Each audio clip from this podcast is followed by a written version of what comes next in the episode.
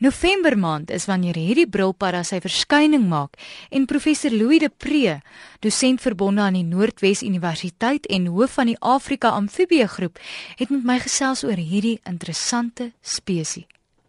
Daar is hoofsaaklik twee spesies wat in Suid-Afrika voorkom. Die groot brilpadda en dan is daar die bosveld brilpadda. Hoe onderskei mens die twee van mekaar? Ja, ek sê die die groot bropara kom baie wyd versprei vir hier vanaf die Oos-Kaap reg deur die Vrystaat Noordwes en dan natuurlik reg deur Botswana en 'n groot deel van Namibië en nog 'n ent noord. Die klein bropara kom in die oostelike deel voor. Hy kom in Mpumalanga voor, noordelike deel van Natal en dan so in die Limpopo provinsie en dan verder noord en noordoos hier na Zimbabwe en Mosambiek se kant toe. Nou, hulle verskil op grootte. Dit is 'n bietjie moeilik een vir die vir die nie geoefende oog om hom te onderskei. Die die klein broppadda het op die bo-lip definitiewe bande terwyl die groot broppadda wat hier by ons voorkom dit nie het nie. Die ou groot broppadda word tot so 'n kilogram en hy is gewoonlik so olyfgroen met met wit spikkels op die rug die klein broppada het dan hierdie prominente bande op die bokaak en dan ook 'n wit kol op die oortrom.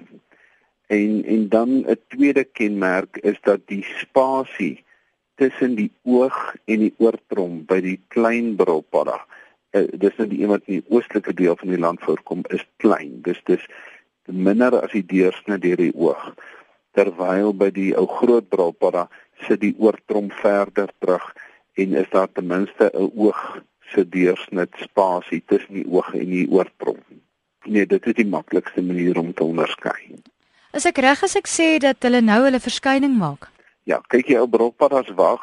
Hulle wag vir hierdie hierdie lentereën nou die die die ideale toestande vir hulle is as dan nou 'n uh, eerste bui of twee val wat die grond sag maak en dan as daar dan 'n harde bui val van ten minste 25 mm wat verseker daar gaan water staan vir 'n maand, dan kom hulle te voorskyn en dan broei hulle die volgende oggend.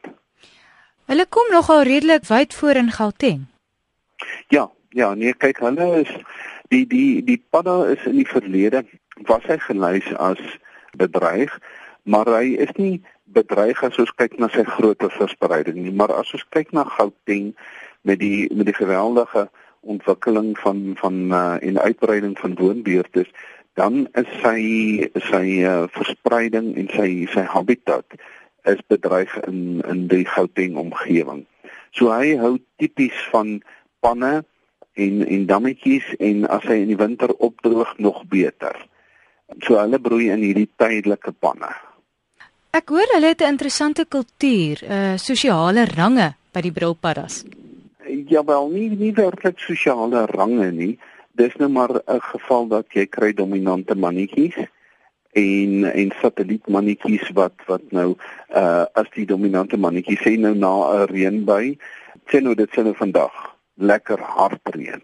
Môreoggend hier by 9:00 se kant dan begin hulle bymekaar kom by die dam en dis dan die die mannetjies wat bymekaar kom en dan begin hulle roep en ons kry dan baie keer 'n territoriale mannetjie wat alleen een kant sal roep en dan van die ander sal bymekaar sit en so kol en saam roep as 'n wyfie nou nader kom dan sal hy nou by hierdie klompie verbygaan op pad na die territoriale mannetjie dan gaan hulle beslis haar gaan jy weet en hulle gaan die naaste mannetjie gaan dan vasgryp en hulle gaan in wat ons dan sê 'n amplexus So die die die mannetjie hou die wyfie net vas en dan as sy dan hulle beweeg dan na vlakwater, hy druk dan haar kop onder die water in en hy hou haar onder die water. Dit lyk omtrent of hy haar probeer verdrink en op hierdie stadium lig sy dan haar agterbene uit, uh, maak die agterbene reguit. Dit lig dan die kloak bo kan die water uit en dan bevrug hy die eiertjies soos wat sy dit uitskei. En die eiertjies val dan net in die water en so enkele wyfie lê maklik so 2000 of meer eiertjies. En wat ook vir my interessant was is uh dis die mannetjie se rol om die eiertjies dan te bewaar. Ja, die mannetjie bly dan agter En en dit is nou 'n aspek wat ons nou mee besig is met ons navorsing en wat ons hoop om hierdie seisoen te kan uitsorteer. En dit is om te bepaal watter mannetjie bly agter.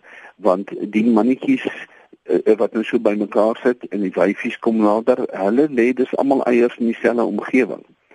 En en die parafisies wat nou 2 dae later uitbroei vorm dan een groot skool en en so die die nageslag van verskeie wyfies meng dan maar een mannetjie bly agter. En so en en die mannetjie sal dan ook met mekaar veg om te bepaal wie die reg om na die kleintjies te kyk.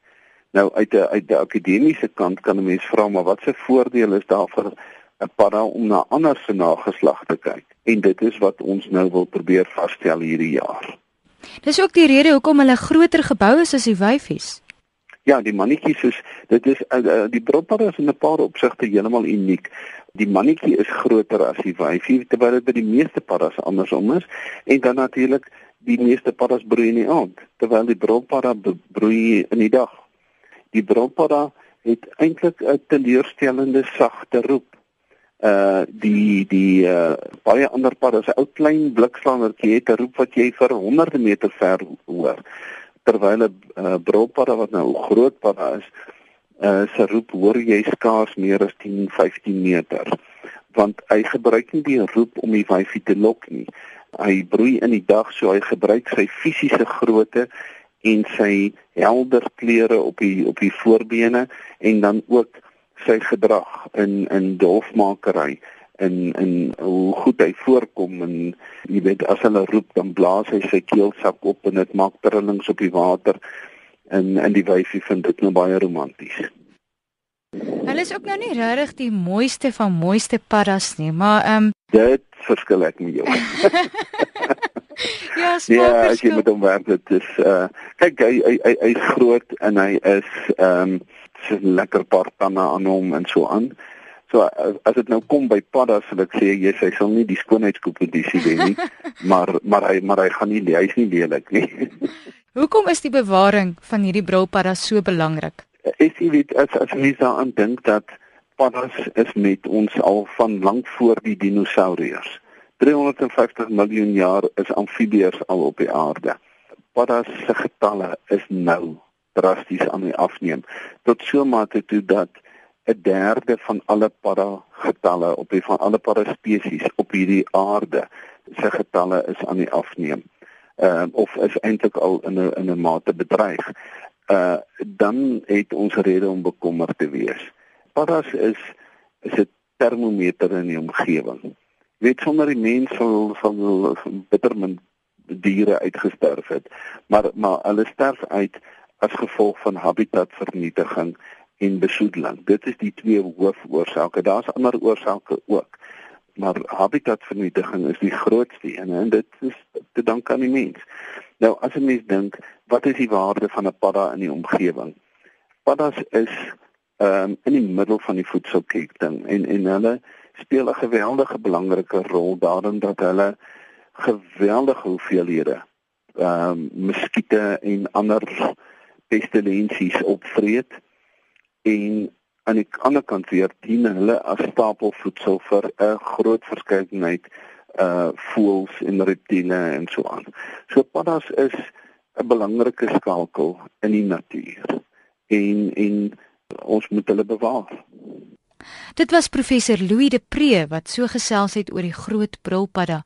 As jy met professor Louis de Pre wil gesels, is jy welkom om hom te e-pos by louis.depre@nwu www.ac.za of jy kan hom skakel by 018 299 2378